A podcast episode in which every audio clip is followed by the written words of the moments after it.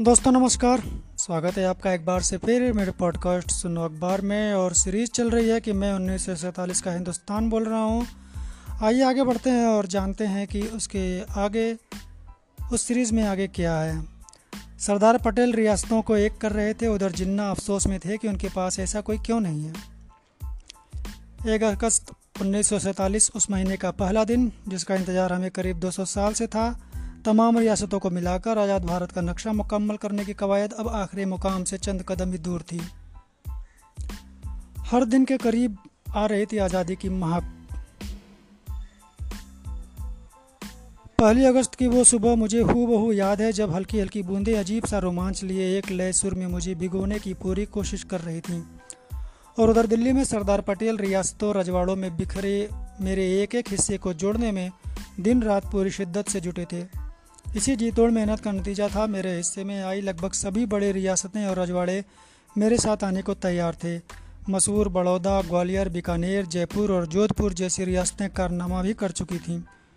वे 15 अगस्त को तिरंगे के साथ आज़ादी का जश्न मनाएँगे, लेकिन काम अभी पूरा नहीं हुआ था, क्योंकि भोपाल, इंदौर, हैदराबाद, जूनागढ़ और कश्मीर जैसी प्रमुख रियासतें अभी तक असमंजस में थीं।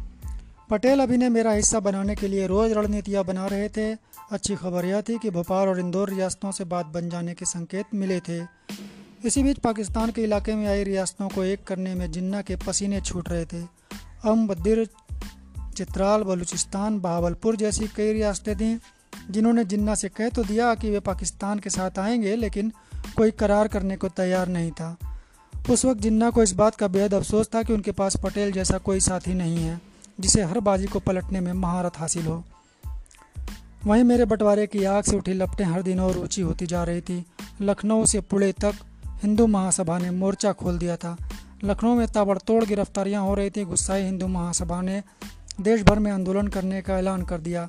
उधर बनारस व दक्षिण के पंडितों ने घोषणा कर दी कि 15 अगस्त को कोई शुभ मुहूर्त नहीं है जिसमें मैं आज़ाद हो सकूँ।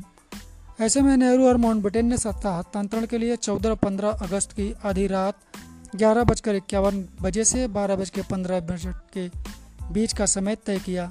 माउंटबेटन खुश थे कि हिंदुस्तान को 15 अगस्त के दिन आज़ाद करने की उनकी घोषणा बरकरार है। वहीं लंदन में रह रहे सिख पाक के हिस्से में जा रहे पश्चिमी पंजाब में सिखों पर हो रहे अत्याचार के खिलाफ ब्रिटिश पीएम एटली को ज्ञापन सौंपने की तैयारी कर रहे थे।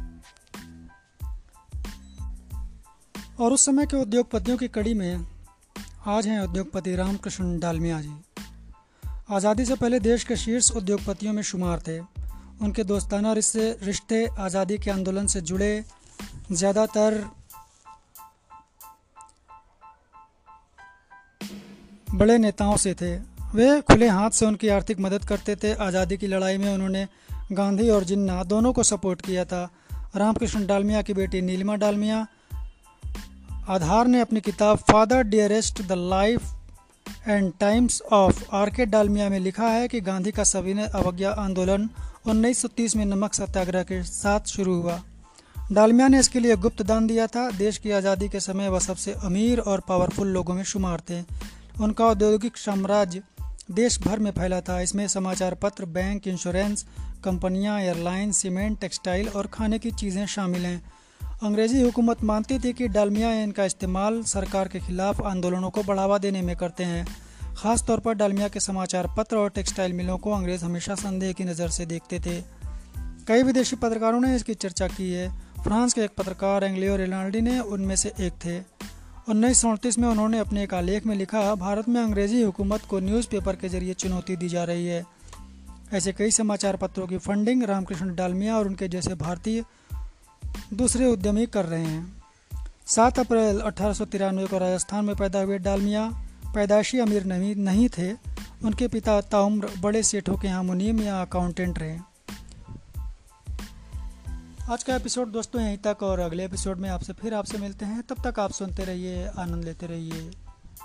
आज़ादी की इस दास्तान के इस सीरीज़ का। नमस्कार।